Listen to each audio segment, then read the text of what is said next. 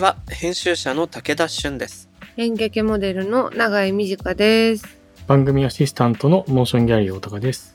この番組モーションギャラリークロッシングは日本最大級のクラウドファンディングサイトモーションギャラリー上のプロジェクトを紹介しながらこれからの文化と社会の話をゲストと共に掘り下げていく番組ですこの番組はリスナーの皆さんと作るオンラインコミュニティもしもし文化センターよりお送りしています。さてさて収録している現在6月下旬なんですがうん、配信されてる7月下旬はまあ今でもうすでに暑いんだけど暑いね。まあえぐいことになってるんじゃないかなとうん、で冷たい食べ物が美味しい季節になってきましたよっていうことで、はい。あの、今日、さっきですわ、僕。うん、この時期ね、やろうと思って毎年やってなかった、大量の焼き浸しを作って、おお、キープしながら過ごすの初回ロットをさっき食べたんですけど、最高じゃん。それね、おナス、パプリカ、えっと、オクラうん、などなどで、いっぱい美味しそうな椎茸をもらったから、それも入れて、いいね。つゆ多めでやったから、このつゆでそうめんを食べたんよ。わあ、美味しそあれは美味しい。そうめん揚げ焼き浸しのせみたいな。う。うんうん。最高でした。最高だな。ちょっとだけお酢入れたの。うんうん。たらよかったよ。いいね。おすすめ。うん。私はね、これ去年も話したかな。あの、あんず棒、駄菓子の。はなんか、ぼんやり記憶があるぞ。凍らすんだっけ？そうそうそう。それをさ、去年大ハマりして、うんうん。なんか、すごい大きい箱で買っちゃったのね。ネットで売ってんの？うん、なんか、アマゾンで買ったのかな。うんうん。でもそれがもう8月も終わりの頃で、すぐもういらない季節になっちゃってさ。うん。じゃあ、まあ、そんな日持ちするもんだし、またこれ来年だねとかって言って、たものたちがついに姿を現し始めて、お、冷凍し続けたの？いくつかは入れっぱなしだったけど、まだ未開封の袋がどっかに眠ってる。うん。大丈夫なんだ。だよね。冷凍庫にちょっと移設しないとね。そうそうそう。始まります。えー、ちょっとやってみよう。やってみようと思って去年やり忘れた。おすすめ。大高さんは？僕はもうエスプレッソトニック行ったぐらい。あ、そうか。ブームは終わらず。そ う終わらず、むしろ世間的にブームになってる気がする。多分気のせいなんだけど。自分が目についてるだけなんだけど。確かになんかずっと言ってるもんね。ブームになってる気が。そうそう、ブームになってる気がするってずっと言ってて、自分が勝手にそう思い込んで見てるだけだから、またここもとか勝手に思ってるだけなんですけど、ちょっとやっぱり今年も食べ歩かないとなと。まあ飲み歩かないとなと。そうか。僕もちょっと気になるな。気になる。飲みたいなずっと飲んでないや。飲んでない。走った後には本当にぴったり。そうだろうね。気になります。リスナーの皆さんの夏にはこれが欠かせないっていう食べ物飲み物もぜひ教えてください。この番組のハッシュタグは、シャープもし黒。アップルポッドキャストの番組ページにもコメントを書き込めます。皆さんのご意見、ご感想お待ちしています。そして、Spotify の番組プレイリストのフォローと、もしもし文化センターへのご参加、こちらもお待ちしてます。あなたももしもシーズンになってねはい。それでは始めていきましょう。武田俊と。長井美智香がお送りする今週も引き続き編集者でライター、映像作家の前田節子さんをゲストにお迎えしてお送りします。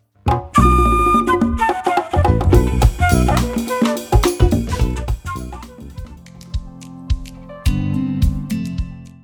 僕ら普段生活してる中で違和感とかこれはおかしいだろう。特に最近多いような気もするんですけど、多すぎるからか、いやもうなんか世の中そういう風に回ってっちゃうもんだよね、みたいなことをちょっと思いかねない瞬間が自分の中にもあって、うん。そういう時に僕は編集者なので、いや、それではまずいだろ、どうしちゃったの？みたいに自分にちょっとがっかりしかける瞬間っていうのは最近あったりするんですけど、うん。うん。そこでこう、踏ん張るというか、実際のアクションにつなげてこられた。これってどういうところで力が湧いてくるんですか？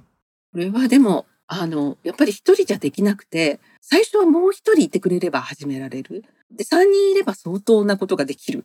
六回ショメララプソディって映画を国立で上映したいと思った時に、私こう相談して、こういう映画があって、これ上映したいんですけど、どっから始めればいいと思いますかってある人に相談したら、ああ、じゃあ私が知ってる人で、こういうのすごいこう得意な人がいるから紹介するわって言って、その人を紹介してくださったんですよね。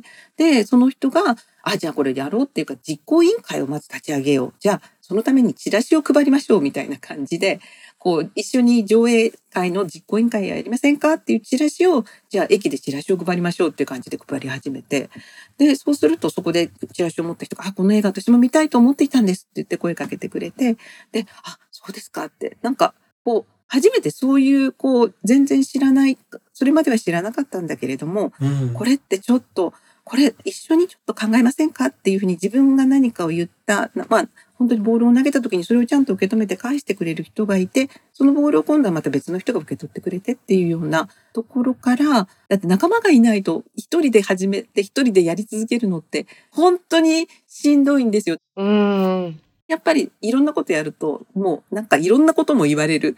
もうなんかみんながそれいいねって言ってくれるわけじゃない。うん。だけど、でも、すごくやっぱりこう、なんて言うんでしょう。よくこう、武道、武術っていうかこう、敵と戦うときにこう、流浪に剣心とか見てると、あの、背中に一人いると、背中を見なくていいから、ああ。360度何人もの敵がいても、背中に一人いれば半分見てればいいからみたいな戦い方をするじゃないですか。うんうん。ほああいうシーンがすごい痺れるんですけど、なんかこう、もう一人いてくれたら、意気消沈しないで、なんとかやっていけるっていうふうに思っていて、で、もう一人パッて加わってくれたら、やっぱり三本の矢って強いので、三人ってやっぱりすごいこう、放射する、こう、なんかこう、なんていうんでしょう、光をあちこちに乱反射できるじゃないですか。う。うん。うん。だから、それが7人になったらもっとすごいし、本当に自分がこれはすっごくおかしいと思うってことを、まずはこう口に出してみる、発信してみることで、そこに、私もそう思ってたとか、それやっぱりおかしいよねって、今初めて聞いたけど、私もおかしいと思うとか、そういう人が一人でも二人でも現れてくれれば、もうやってらんないよねっていう時も、なんとか乗り越えられるって思っています。なるほどなまた、ルローニケンシンの例えが響きますね。でもなんかこういった、まあ、市民活動であったり、こういった、なんていうのかな、経済活動とは別の、あの、集団を作っていくときって、まあ、それぞれのお仕事や生活があるから、コミットの度合いって人によって変わったりして、それによって何かうまく組織をこう作るのが難しいみたいなことも個人的な経験としてあったりするんですけど、そういった、なんて言うんでしょう、お仕事じゃない組織の作り方ならではの難しさって感じたりはされるんですか？いや、それはやっぱり、今のそのプロジェクトチームでも女たちばかり10人いるんですけど、あの、本当に子育て中の人もいれば、また別の市民活動をしている人もいるし、あの、たまたま私が声かけて一緒にやらないって言われて入ってくださった人もいるし、みんなそれぞれのこうモチベーションとか思いとかみんな少しずつ違うじゃないですか。だから、あの、こう、同じ思いでみんなが全集中をして、それに関われるとは限らない。で、時々は、えーとか思う時もありますけど、でも、やっぱりお自分が思いもしないところで動いてくださったりとか、パッてこう自発的な声が上がったりとかすると、それは、あの、すごい嬉しい、何倍も嬉しいというか、う。ん。あの、自分がやってできた時の嬉しさよりも、もっとこう、増幅して、あの、あ、こんなことやってくれたとか、こんな風に一緒にやれることで、こんなことまでできちゃったとかいう喜びって何倍もに増幅されるので、難しいし、あの、それって時々これ会社っぽいなとか思ったりとか、かちょっと人が増えると組織化してしまう。で、誰かが誰かに頼りがちになったりとかするけど、でもそこを頼らない。あの、まあ、本当に矢野さんもよく言う自律的な優位でないと持続していかないって、その一人一人が自立して互いに支え合っていく優位でないと、一人がこう、なんていうのかな、こう司令塔になるようなものじゃダメなんですよね。だから、もう、いわゆる今までの、あの、本当に古い形の企業の形じゃない、とても緩やかなネットワークの活動の仕方を日々学びながら、あの、やってるって感じです。なるほど。いや、なんか今日はいろんなレイヤーのお話が聞けてすごい個人的には勉強になってます。うん。なんていうのかな、文化祭っていうか、小学校の頃から、こう、何かのタイミングでみんなで、クラスのみんなでとか、手を挙げた人有志だけとかで、なんかこう、何やるって言って、あの、じゃあお芝居やろうとか、あの映画作ろうとか、そういうのが本当に昔から好きで、なんかその、これやらないって言った時、いいねって言って集まった者同士が、みんなそれぞれの力をこう、それぞれに発揮し合いながら、何かをやって、お疲れ様っていう、その瞬間に勝る喜びは人生ないと思っているので。なるほど。その瞬間味わうためっていうのもあり、うん、なんか、なんていうのかな、誰かに評価されるためじゃなくて、それをお金のためでもなくて、もっと大事なもののためにみんなでスクラム組むっていうのが一番好きだなって思ってやっています。じゃあ、ここで、えー、ちょっと序盤はお話入ってもらいましたけど、聞いてもらってた大高さんにもお話振りたいんですが、今日ほんと学ぶ点が多いじゃないですか。こういった方にモーションギャラリーでプロジェクト実施してもらえるって、なんていうか、すごく理想的な使われ方だなって僕聞いて思ってたんですけど、いかがですか？そうですね。いや、めちゃくちゃあの、最初から一択みたいな話も含めて嬉しいな。なんか文化的にも伝わってて、とっても嬉しいなと思っていつつ、なんかキーワードをもう一つ聞きたいところで言うと、まあ、国立ちってキーワードがあるかなって勝手に思ってて、いつも番組のテーマとしては結構、あの、クラウドファンディングってこう、文化とお金みたいな、両立しづらい、なんか、オアワンドにする仕組みなんだよ、みたいなところがあって、で、まあそういう、むしろいろんな廃反するものを両立するヒントみたいなのをお伺いしてたりするんですけど、もう、たくさんそんなお話を今日していただいたかなと思っている中で、結構その国立ちってすごいこう市民活動というか、なんていうんですか、市民がその街とか、まあそのコミュニティとか、ある種のパブリックをみんなでこう参加してというかな、主体性を持って動かしていくイメージがあって、まあ当然選挙に行くっていうのもその主体性の一つですけど、選挙だけ、選挙したらあとはみたいな感じじゃなくて、そのままプレイヤーとしてなんかいろんな活動をしてるなっていうのを実際クラファンディングやっていただいているの国立ちでそういう活動すごくなんか多いかなっていう感じが個人的にもしていて、なんかそういう活動盛んだなっていう印象は、まあ勝手にあるんですけど、やっぱ今回に関してもすごくこう、そういったなんか国たちならではというか、何かそういう国たちの文化だったり、コミュニティだったりってところに後押しされたり、そこでプロジェクトというか問題の解決が前に進んだみたいな、そういう部分ってもしあったらちょっと聞かせていただきたいなと思いました。と、私は国立に越してきてから20年ちょっと経つんですけど、この町に越してこなかったら、今言った六ヶ島ラプソディに出会う前に国立にいましたけど、この町だったからできたことっていうのがすごくあるなっていうふうに思っていて、えっと、国立って公民館があって、その公民館が結構やっぱりあの全国的にも有名で、市民を育てる民主主義の学び屋としての公民館っていうのがありまして、で、私越してきた時子供が1歳半で、なんかすごい子育て苦しくて、その時に子供を預けて学びましょうっていうフレーズが目に留まって、で、これ学びに行きたいと思って、こう行ったのが公民館だったんですよね。で、その公民館では、もう、あの、社会教育として人権、民主主義を、あの、学ぶっていうのをもう掲げていて、で、私が行ったクラスでは、クラスというか、あの講座は、子供を預けることを学びにする女たちの学習、女性問題学習っていう場所だったんですけれども、本当に今でこそっていうか、でもまだまだ子供の権利とか子供の人権って大事にされてないと思うんですけど、子供の人権と女性たち、母親の人権、どっちも手放さないっていうことを、あの、学ぶ場所だったんです。はい。あの、さっき二律背反と申し上げましたけど、なんか子供のために女たちがやりたいことを我慢するとかじゃなくて、どっちも子供たちの権利も守りながら女たちの権利も守るためにはどうしたらいいかっていうことを徹底的に学ぶ共同学習の場だったんですね。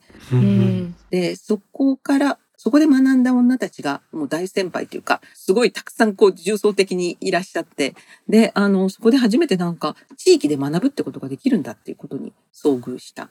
で、国たちの、だからさっきも言った女性たちは、すごくこう、街を作るっていうこと、まあ女性たちだけじゃなくて男性も含めて、国たちの市民って街を作ることとか、街の政治に関わることとか、街の予算を考えることとかにものすごく積極的に関わっている。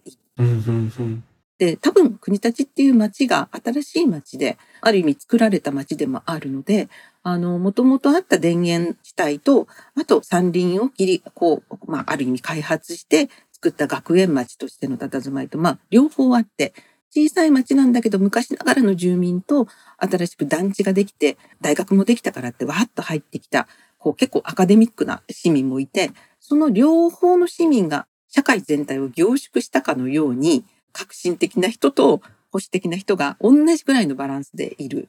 そこの街をどうやって自治していくかっていうことを常に市民が意識的にやってきたのが国たちっていう街の歴史だと思っていて。はい。だからこ、こんなに街づくりって言葉って実は国たちで生まれたんですね。へえ、すごい。そうなんですね。街づくりっていうのってそうらしいんですよ。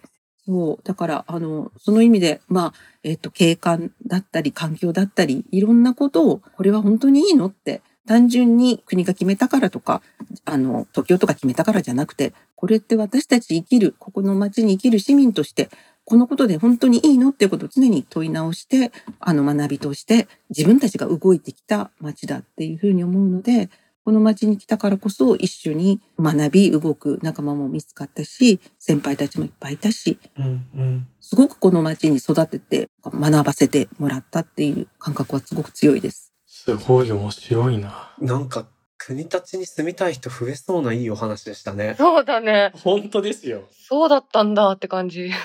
知らなかったなまあ、すごいちっちゃいんですよ。本当に人口7万4千人ぐらいで、8平方キロ、平方メートルしかない、すごいちっちゃな街なんで、でもこんなに街を歩いてて、知り合いに会う街って私、東京に来てから初めてです。地元が府中なんで、よく遊びに行ってました、国たち。あ、そうですか。ああ。なんかね、いろいろ、本当によく会うんです、知り合いに。ただ街歩いてるだけで、こんなに会うことないぐらい。いいなぁ。で、また明日ねって言って、私大人になってから、また明日ねって、会社じゃないのに、あの、地域で別れるっていうのなんかすごいなと思っていたりもして。素敵なやりとりですね、それって。うん。はい。あ、でも、じゃあ前田さんのご活動の一つ、基盤でもあり、なんかブースターみたいなところでも、この国立市ならではの部分って、コミュニティであったり、その公民館の存在ってとても大きいものだったんですね。う。うんんそうですね。でもそういう街がこう本当にみんな意識することで諦めないで大事と思ったことをきちんと発信していく声に出していくことでそういう街ができていくんじゃないかなっていうのは森人の上映会を全国あちこちでやっていただいて時々監督トークで呼んでいただく場所ではすごく感じることがあります。うんうん。なんか政治の世界に、あ、この方って、あ、議員さんなんですかっていう、いや、チャレンジしましたっていうような、あの本当にこれから農業ですって言って農業を始めて、議員にもなり、なりましたっていう人もいらっしゃるし、やっぱり街ってずっと同じ人たちがそこにいると当たり前になってしまうことが、外からこう、地域おこし協力隊とかで入られた人が、いや、この街こんなところがいいし、でもここら辺はもっと改善しましょうよっていうことによって活性化されて、新たなこう循環が生み出されていくので、結構本当に地域おこし協力隊の方々が小さな渦を巻き起こしてらっしゃる自治体が今全国にできてきてるような気はします。なるほど。やっぱ地域の持つ力、どう使っていくか。なんか、すごくいろんなことを考えさせていただきますね。大高さん聞いてみたいこと大丈夫？そうですかいや、もうバッチリですね。わかりました。歴史から紐解いて、めちゃくちゃなるほどと思います。えっと、私、本当にモーションギャラリーさんっていうか、あの、こう、クラウドファンディングっていう仕組みについて、すごく思うのは、やっぱりこう、なんか、やっぱり人ってすごいやっぱりお金に縛られていると思うんですね。うん。お金がないからあれができないとか、これができないとか、で、私もあのずっと東京に出てきて一人暮らしをしている時はそうだったし、でもそのお金の呪縛って、こう自分の価値観をひっくり返すことによって、こう解放されたりもする。うん。だから、月々いくらあれば生きていけるのかっていうのって、それぞれみんな多分違うんですよね。でも、どこかで思わされていて、このぐらいのお給料がないとなとか、どっかで思っていて、それがすごくこう自分の行動を制限したりしていることに気がつかない当たり前になっていて。うんうん。でも、そこを疑ってみることによって、お金いらないよって言っちゃうと、すごいなんかことができ起こったりするんですよね。さっきも言った六ヶ島ラプソディで印象的なのは、あれは六ヶ島の再処理工場に反対する人たちだけじゃなくて、推進側の人たちにインタビューをしていて、その人たちの論理もちゃんと伝えてる映画だってことがすごいと思うんですけど、その中で3人の子供を一人で育てているお父さんが、あの、その工場に勤めるっていうので、その方にインタビューをしていて、で、もうしょうがないよねって、子供3人育てていかなきゃいけないんだからさっておっしゃる。うんう。ん。なんかそういうふうに、もう自分ではあんまりいいとも思ってないけど、でもお給料もらうためにやるっていう、なんかお金、ある意味嘘を飲み込ませるためのお金の流れっていうのが確実にあって、大体迷惑施設と言われるものはお金を積むことによっていつかそれが崩れて受け入れされていくっていう現状があるので、それをあの、まあ、本当に山口県の岩井島の人たちはそれを突き返して突き返して、原発のあの誘致されるとこじゃないけど対岸にある岩井島って、氷の島って花房さんも作られましたけど、うんうん。もういらないって漁協権、もういくら何億っていきなり振り込まれてもいらないよって言って突き返す。ことによって、自分たちの島にはその原発とかじゃなくても、この自然の豊かな循環があって恵みがあるんだから、俺たちでやっていくんだって言ってお金を突き返すって、そこがすごい大事だと思ってて、あの、嘘を飲み込ませるためのお金の循環を生まないで、本当にあの生き物として人間がこの世界ですべきことをするために、お金ってあのいいエネルギーを持って回っていくものだと思っているので、うんうんうん。このクラウドファンディングっていう仕組みがあることによって、そういう渦が起こることっていうのをすごく大事だと思っているので、本当に正直に嘘の方向じゃない、嘘を飲み込ませるためのお金じゃない、綺麗なお金がここで巡ることを本当に大事なことだって思ってるので、それだけお礼を言いたいなと思いました。はあ。嬉しいね。ありがとうございます。本当に。クラウドファンディングでやりたいこととやってる理由を全部ご説明いただいた感じでございます。ありがとうございます。いいところまでお伝えいただいちゃってね。いや、でも今日は本当に前田さんの人生を語っていただくことで、なんていうかその一貫した問題の意識だったり変化だったりを追体験していくようなお話の聞き方ができて、それがね、すごく力になって僕も今ちょうど作ってる映画で悩んだりしたことがあるんですけど、いや、全然関係ないなと。やりたいと思ったことを、問題だと思ったことに、ちゃんとがっぷり四つで向き合えば、それで絶対なんか開けていくんだっていう気がしてきて、うんうん。うん、個人的にもすごく 背中を押してもらえる回になりました。ありがとうございます。すごく良かったです。いや、こちらこそ。うんトライしたいことがあるリスナーの方たちもそういう気持ちになって聞けると思うので、聞けたと思うのでとても嬉しい回になりました。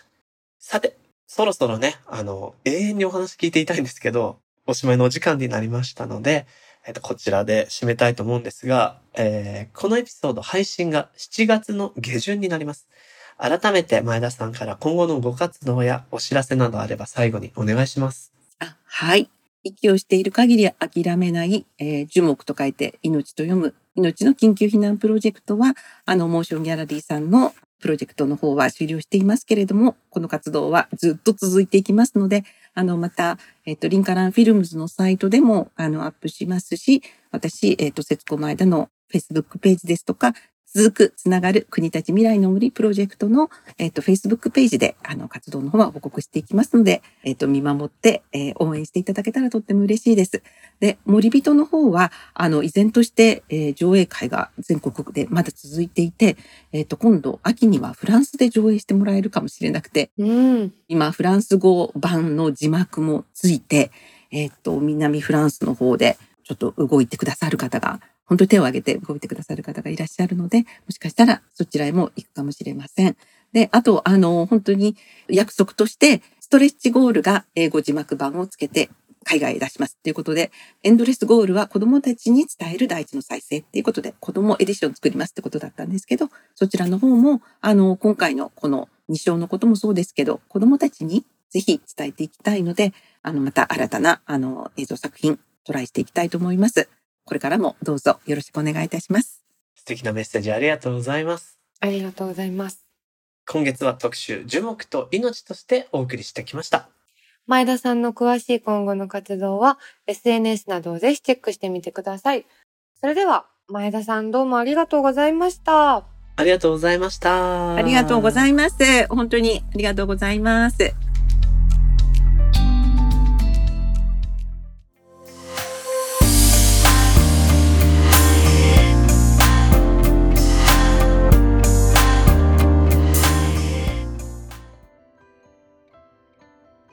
ここからは、モーションギャラリーで現在挑戦中のプロジェクトの中から、特に注目してほしいものを紹介するホットプロジェクト。大高さん、今日はどんなものがありますか？今回はプレイパークと呼ばれるような全国の冒険遊び場作りをサポートする皆さんのプロジェクトを紹介するのですが、遊び場作りといえば、もし黒の去年の特集でも記憶に新しいですよね。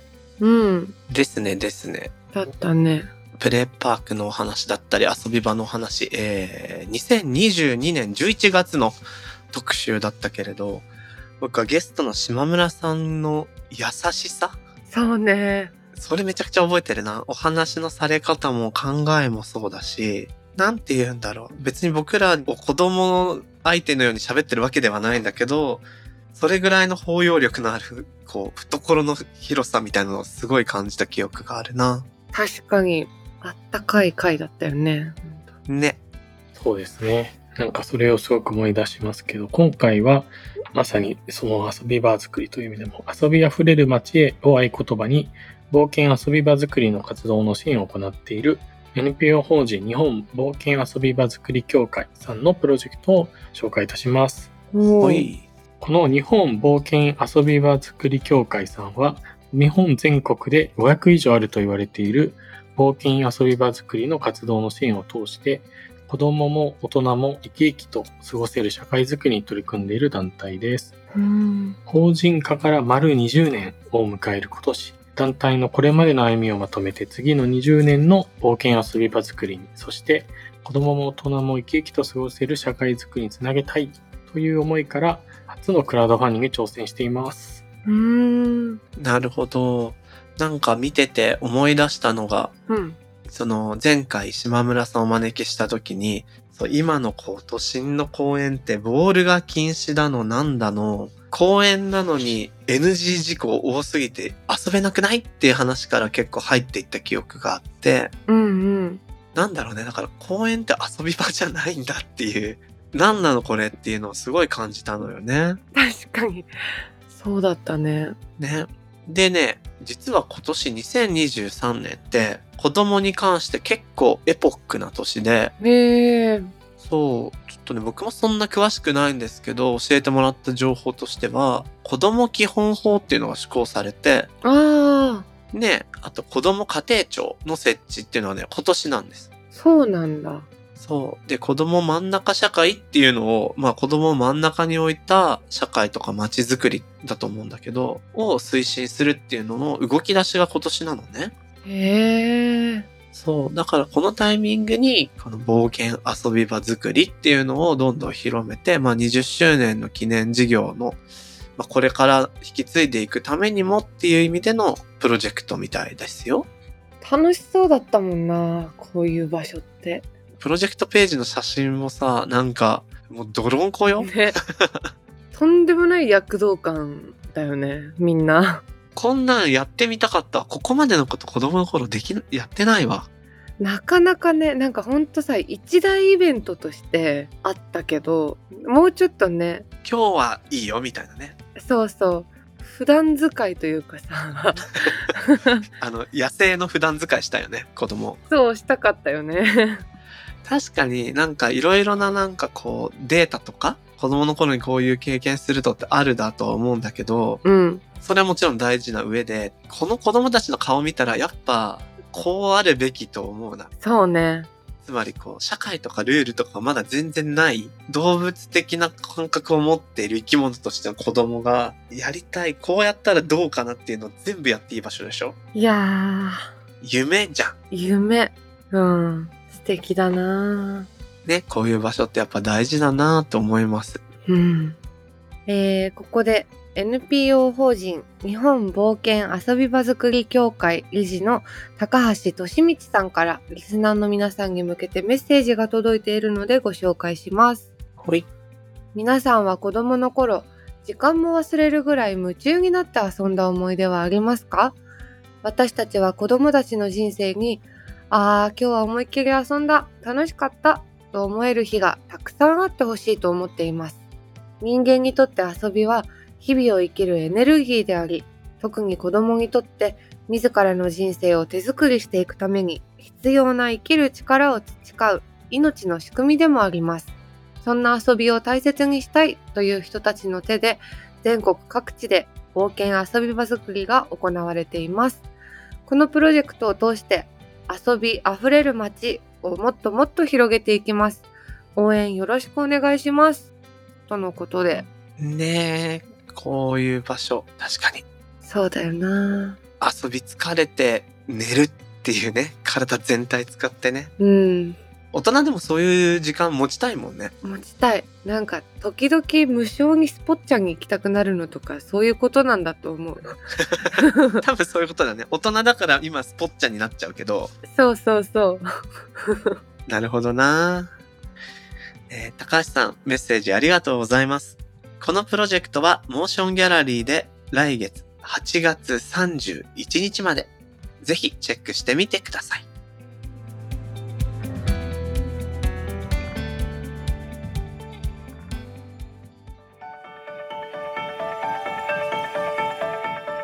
モーションギャラリークロッシングエンディングのお時間となりました。はい。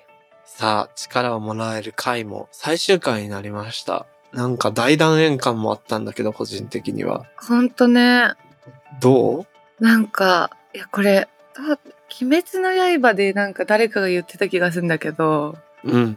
やっぱその一人でできることなんてのはたかが知れていて、みたいな。はいはいはい。みんなのこう思いの連鎖で鬼物寺無惨を倒すんだっていう、まあ、ことを思い出したというか、やっぱ仲間を見つけて、その一緒に歩いていける人を見つけるだったらさ、別になんだろう、忙しくてもお金がなくてもできるじゃない。そう。その段階だったらそうね。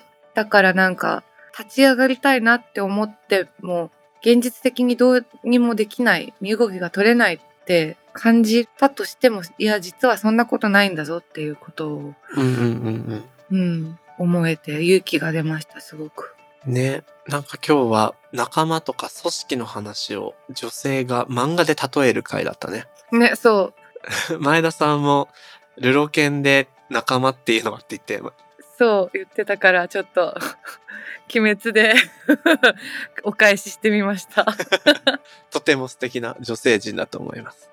ではでは、ここで、これまで番組にご出演いただいたゲストの方からの応援コメント紹介したいと思います。はーい。大高さん、お願いします。はい。今年3月の特集、巻き起こるインド映画旋風の秘密とは？にご出演いただいた南インド料理店ナンドリマダムの稲垣のり子さんからの応援コメントです。インド映画へのオタク度満開の話をこの場でしてもいいのかと、収録前はかなりドキドキしていましたが、武田さん、永井さんの独特の気持ちのいいナビゲートで、今まであまり話したことのないことも掘り下げていただいて面白い話になったと思います。いろいろな事柄への興味を開いてくれるポッドキャスト番組だと思います。とのことです。嬉しいなぁ嬉しい。楽しかったね。稲垣さんのパワーと前田さんのパワーが通じるような気がするよね、なんか。うん、本当に。ちょっとね、なんか、番外編で、二人がやってるこの番組を聞きたい。あ あ、ああ、確かに。うん。パーソナリティが2人。超楽しそうじゃない？好きが高じて映画配給をしたマダムと、いろいろな違和感から何からをエネルギーにして映画を撮ってみたマダム。ねあ、それはちょっと面白いですね。マダムパワーっていうタイトルでどうでしょうか？雑。いやいや、あの、あれですよ。ちょうど東京の西と東だから、一切ウエスサイですよ、これは。おあ、いいじゃない。すごいいいね。面白い。面白そう。確かに、ありかも。すごい、大高さんがニッコニコ。なんかやっちゃおうかなやっちゃおうかなって思っちゃいますよね。いや、こういう出会いもね、素敵だよね。うん、本当に。稲垣さん、コメントありがとうございました。この番組のハッシュタグは、シャープ、もし黒。そして、アップルのポッドキャストのコメントでもご意見、ご感想をお待ちしています。また、番組のオンラインコミュニティもしもし文化センターでは、会員限定 SNS にて、通称もしもしーずと呼ばれるリスナー会員の皆さんと番組クルーで番組の感想や気になるトピックについてシェアしています。武田さんと永井さんによるスピンオフトークを配信しているほか、もしもしーず限定グッズの会員証とステッカー、さらに毎月のミートアップなど、ここだけで楽しめるコンテンツが盛りだくさんです。もしもし文化センターへは番組概要欄にあった URL からアクセスできます。皆さんのご参加お待ちしております。それでは、今回のモーションギャラリークロッシングはここまで。お相手は武田俊と、長い短でした。また次回お会いしましょう。バイバーイ。バイバーイ。